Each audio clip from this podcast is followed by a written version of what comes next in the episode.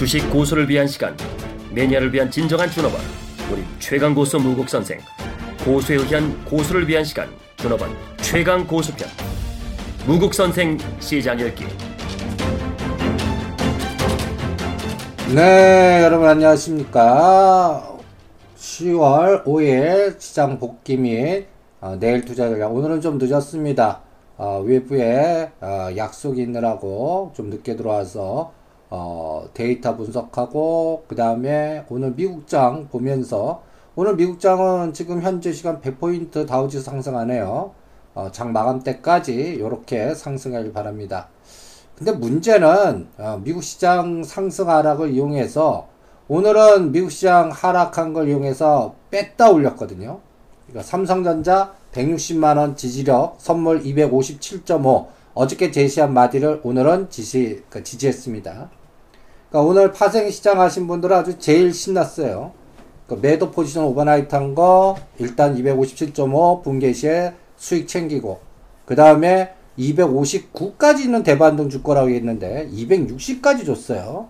삼성전자, 오니 삼성전자, 패시브 전략으로 장중에 시작하자마자 160만원을 붕괴하다가 162만 6천원까지 땡겨버리는 그 에너지가 오늘 시장을 만들었다라고 볼 수가 있습니다. 그러니까 여러분들 터닝포인트도 딱 9시 50분에 딱 터닝해서 12시에 고점 만들어 놓고 하루종일 대롱대롱 매달린 패턴이었습니다. 이제 내일은 미국 시장 오르는 걸로 끝났다면 올려놓고, 오늘하고 정반대로 올려놓고 죽이는지, 또 삼성전자 에너지 보시면서 또 삼성전자의 연기금 동향, 오늘은 연기금에 의한 주가 관리가 아주 강력하게 나왔던 하루라고 볼 수가 있습니다. 그러니까 패시브 전략의 중심인 연기금이 어떻게 관리하느냐. 오늘은 최근에 연기금이 오늘은 10,000주 샀고요. 그 다음에 프로그램 매수가 48,000, 외국인은 11,000주 매도. 그러니까 외국인은 뭐 계속 파란 색깔입니다. 그거를 연기금 주가관리 시스템이 동원되면서 전체적인 시장을 움직이고 있고요. 그 다음에 한미약품에 대한 또 조사를 해보니까 여러가지 카톡에서 또 이상징후가 검사가 되나 봅니다.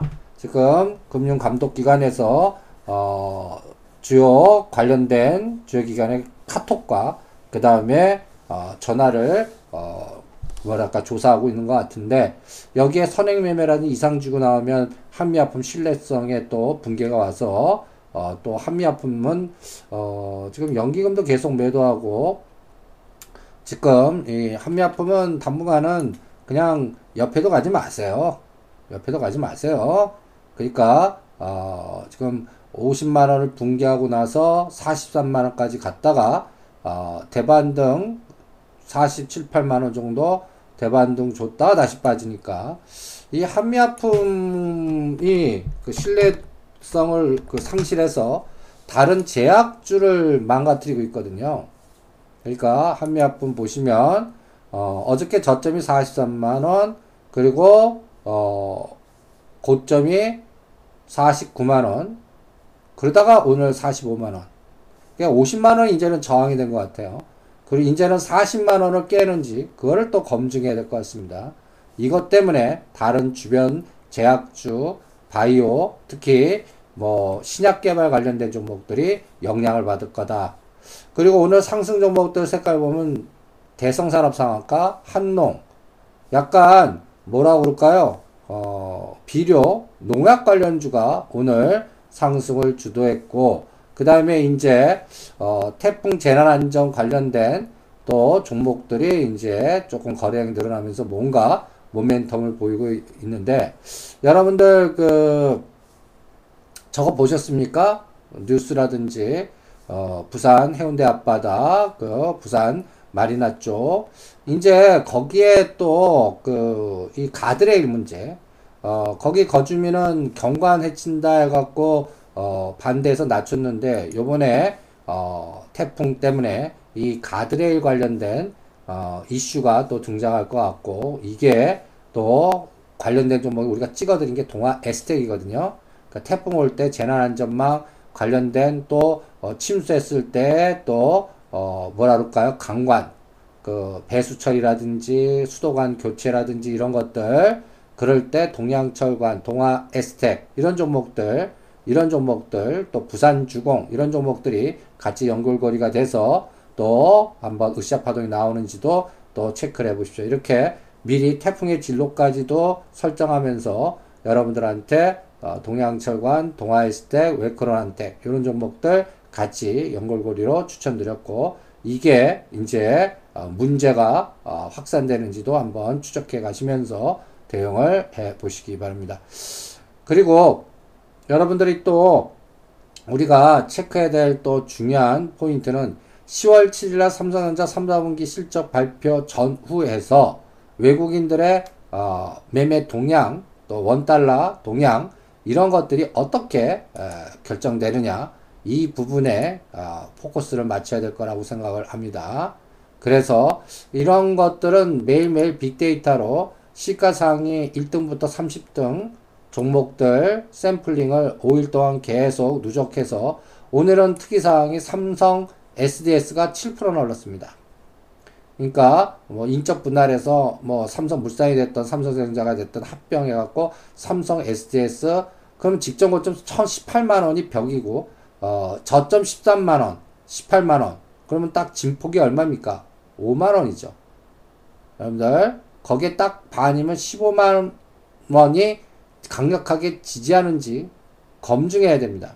우리는 SDS는 매도하고 그거를 다른 또 종목, 그 정책 모멘텀 종목의 세력주로 이동해 드렸는데, 이제 삼성 SDS 갖고 계신 분들은 요번에 바이오로직스 상장될 때까지 이 삼성의 롱숏 전략이 어떻게 되는가. 삼성 SDI는 옆에도 가지 말라고 그랬어요.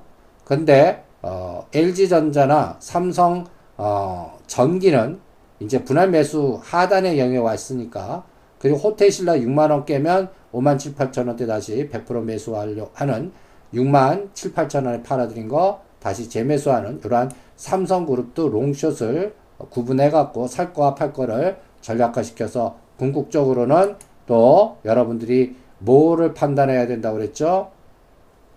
삼성 바이오로직스 상장 시점에서 또 삼성그룹의 구조조정, 그리고 여러분들 오늘 자료에 연기금 패스뷰 전략의 그 저주에서 팔로우 더 맨 이거를 추적하는 연골고리를 체크해 드렸습니다.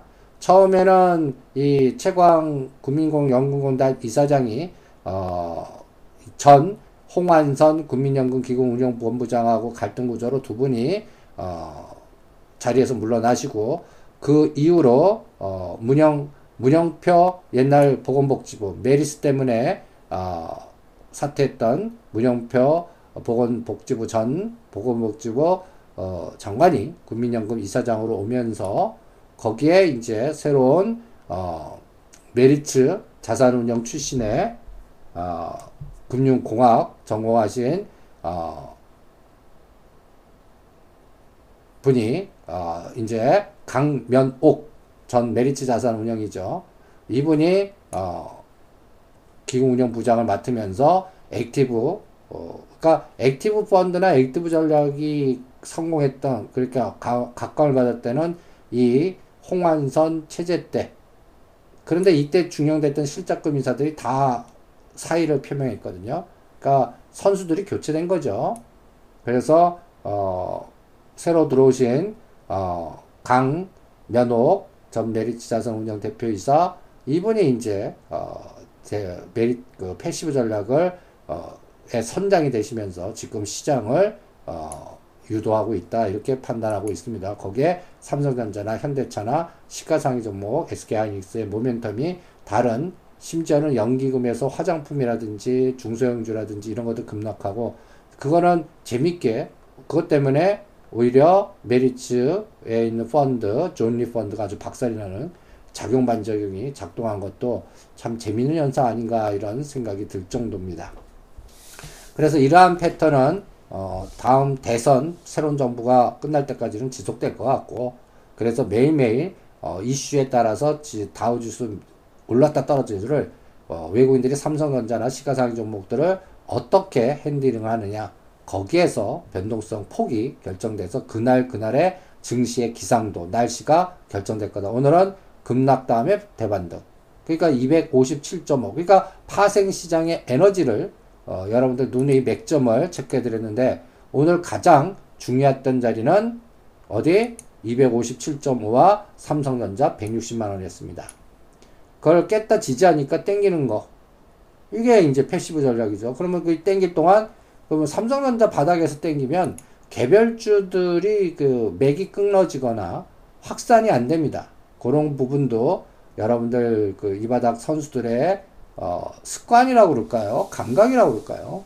그러니까 그런 부분도 참고하시면서 시장의 기상도에 따라 정책 모멘텀이나 세력주가 으쌰 파동 나올 확률이 많거나 상승 종목이 많을 수 있는 그런 상황이 되는 거고, 만약에 삼성전자 중심의 주가 관리가 들어가면 오히려 상승 종목, 개별 종목들 맥이 끊기거나 재미없는 장, 이런 패턴이 나온다는 것도 염두에 두시기 바랍니다.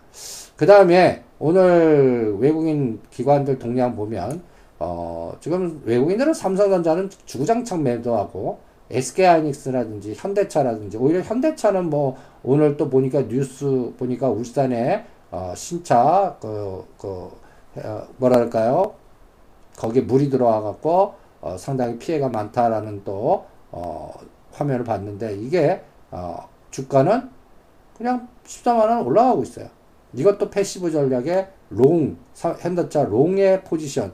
그러니까 단기간엔 현대 모비스가 COC고 그동안 현대 모비스만 급등했거든요. 근데 29만원 30만원이 벽이면서 조종세에 롱숏이 지그재그로 바뀌는 그런 과정이 지금 현대차 그룹 내부에서도 형성된 거 아닌가, 이렇게 또 진단을 해드리고 있습니다. 그리고 또 종목별로는 신성솔라에너지, 지금 가장 고민이 신성솔라에너지 한 달이나 한 달 반 동안 쉴 동안, 그럼 태양광 그 실러리가 되는지 트럼프가 되는지 그거 결정을 보자고 그랬거든요. 그래서 양날개 핵지 전략으로 오히려 혹시나 트럼프가 될 수도 있으니까 그럴 때 전쟁, 방산 관련된 빅텍 3,100원대, 그 다음에 퍼스텍 이런 것들, 포메탈은 지진 내진 설계하고 방산이 같이 겹친 겁니다. 동양철관 뭐 이런 것들을 아직까지 으쌰 파동 나오지 않은 걸 사서 또 순환 매매 전략을 응용해 보시고요.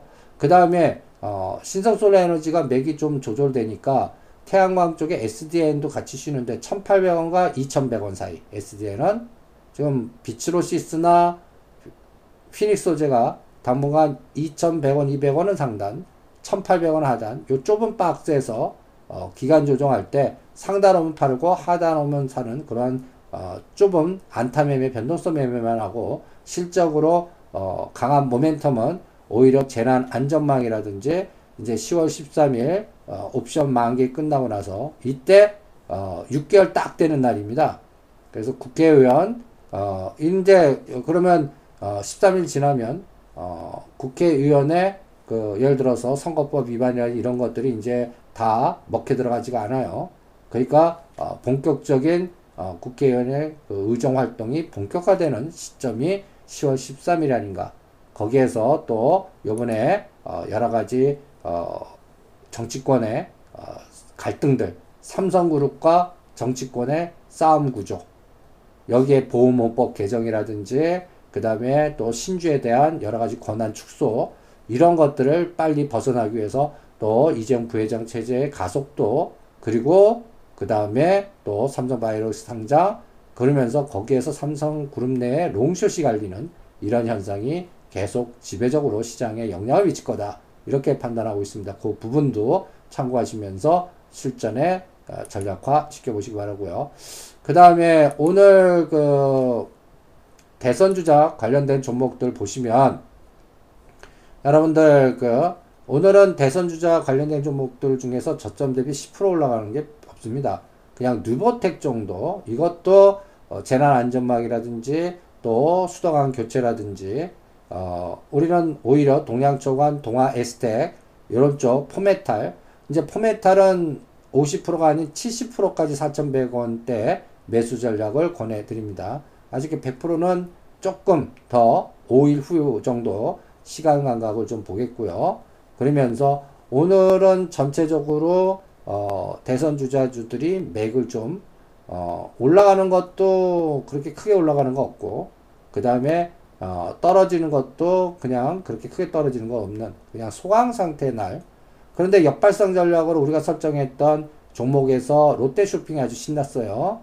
그러니까 롯데 상주 골프장, 검찰 그 판사가 판결을 이제 신동빈 회장 구속되느냐 안 되느냐 이 불확실성에서 안 되는 쪽으로 판결 나오면서 그 다음날 롯데 성주 골프장에 사드 설치 확정, 이 과정이 이제 중국 그 수출주라든지 화장품주라든지 이런 모멘텀 관련된 종목들은 매도를 하고, 오히려 틈새 전략으로 빅텍이나 그 다음에 포메탈이나 그 다음에 퍼스텍이나 약간 방산 관련주로 헷지 걸어놓고 중국 사드 악재와 그 다음에 11월 8일날 미 대선 불확실성, 이걸 연결고리를 잡아서 11월 초까지 갖고 가는 그런 전략도 같이 병행을 해 보시고요.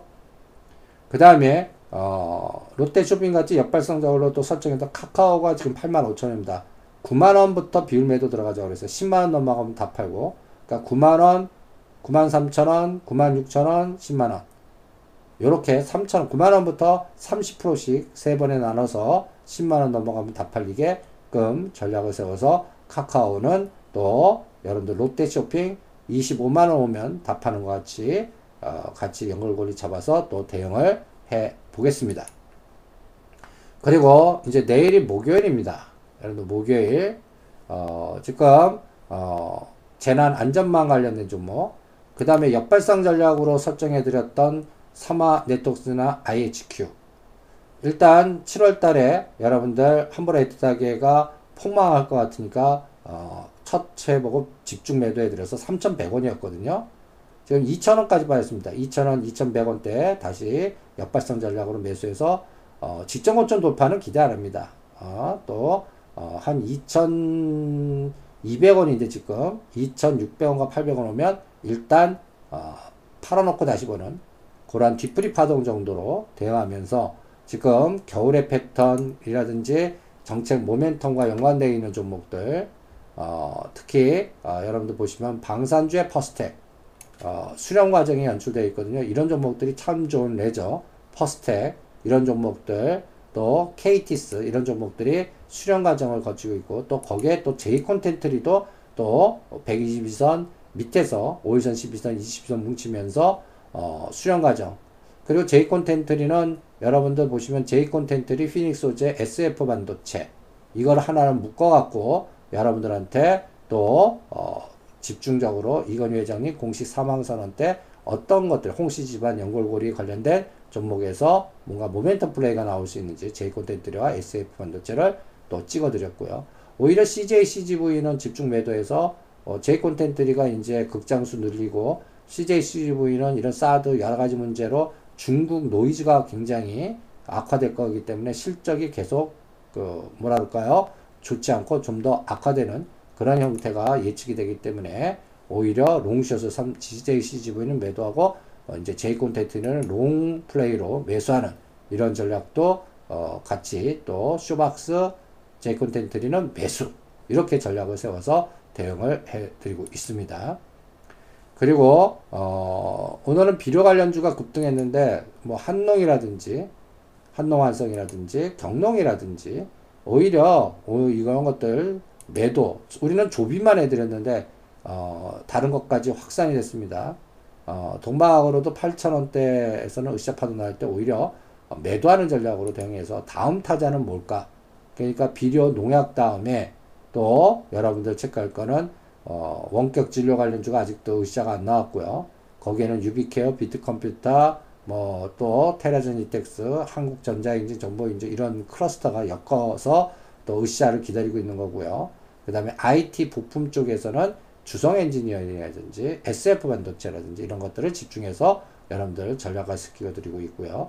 그 다음에 오늘 그 야금야금 지금 그 이신석재 동전주가 올라오고 있는데, 요거는 2,000원 선을 딱 긋고 상진장 위로 2,000원 돌파 때 50%, 거기서 50원 단위당 추가 매도해 갖고 직전 고점이 2465원이거든요. 이 근방 오면 다 파는 그런 전략도 여러분들한테 수립해드리고, 일신설자에 갈 때 뭐가 따라가나? 용평리조트가 같이 선순환 감각으로 따라 상승하는지 이런 것들도 체크하시면서 대응을 해주시기 바랍니다. 일단 전반적으로는 지금 시가상위 종목들은 패시브 전략에서 박스에 갇혀있고, 좁은 박스는 요번에 2070까지 갔죠. 그러니까 하단은, 큰 박스는 2100, 1900, 좁은 박스는 1900, 230, 2070 요렇게 삼성전자 갖고 특히 삼성전자 갖고 지그재그 주면서 다른 종목들은 희생 역할을 하는, 그래서 연기금이 오히려 그 중소형주나 가치주나 성장주들 팔아먹은 그런 특징이, 화장품주나 이런 것들이 지금 실제로 노출이 되고 있거든요. 그러니까 철저하게 ETF 시장, 삼성전자, 롱숏 전략의 박스 전략과 실제 수익률 게임은 뭐 지수가 1900을 깨든 2100을 올라가든 상관없는 그러한 정책 모멘텀주나 또 수급에 의해서 주인이 있는, 그러니까 재료가 있으면 안 돼. 재료만 있으면 안 돼요. 뭔가 수급이 갖다 붙어갖고 이 바닥 뭐 선수든 세력이든 뭐 사모펀드든 뭔가 매수 에너지를 증가시켜서 대응하는 그런 전략을 응용해 보시기 바랍니다. 그러니까 이런 모멘텀에서 롯데쇼핑이 신규 면세점 특권 다시 따거나 SK네트워크가 다시 따는 뉴스 나올 때 SK네트워크와 롯데쇼핑을 매도해 드릴 겁니다. 그리고 지금 해치 전략으로 빅텍이라든지 퍼스텍이라든지 펌메탈이라든지 방산 관련주 사놓고 진짜 트러프 됐을 때 오히려 팔아버리는 그러한 미리 생각하는 이런 전략을 같이 연계해 드리고 있고요. 그 다음에 신규 면세 김영란법 관련해 갖고는 극장, 그 다음에 자전거, 등산 요런 쪽 새로운 모멘텀이, 그래서 참 좋은 레저라든지 쇼박스라든지 J콘텐츠라든지 이런 것들을 같이 연결고리로 여러분들한테 매수를 해드리고 있습니다. 그리고 최근에 KC코트렐 11월 초에 기후협약 관련돼서 윗골이 달리면서 변동이 큰데, 이 KC코트렐도 7,000원 돌파하는 그런 날을 기다리시고요, 5,000원대 초입에서는 매수하는 그런 전략으로 박스 전략을 여러분들한테 체크를 해 드립니다. 그래서 기후협약 모멘텀, 그 다음에 김영란법 모멘텀, 그 다음에 또 여러분들이 이러한 또 삼성그룹 구조조정 관련된 모멘텀, 20대 국회에서 또 정책 또 집중하는 모멘텀, 이런 것들과 연골고리를 갖고 있는 종목으로만 압축해서 마치 두더지 머리 때리기 게임같이 그런 종목으로 분산했다가 으쌰 나오면 오히려 고점에서 매도하는 이런 전략도 같이, 그리고 태풍 차바 미리 진로 생각하고 여러분들한테 동아에스텍이라든지 그 다음에 또 철 구조물, 뭐 부산 주공이 됐던, 그 다음에 또 동양철관이 됐던, 동양철관 1400에 산 거 마치 2000원 한번 돌파할 때까지는 무대하는 그런 전략도 같이 병행하면서 순환 전략을 응용해 드리고 있습니다. 이렇게 각각 아직까지 으쌰가 안 나온, 그러나 미래에 모멘텀이 있고 수급도 물 들어올 때 땡긴다, 도와주는 그런 종목들 중심으로 분산해서 목표 단가 오면 파는, 최근에 팍스넷을 팔아드렸죠. 그렇게 그러니까 으쌰 파동을 기다리는 그런 전략으로 실전 대응이 하시기 바랍니다. 화이팅!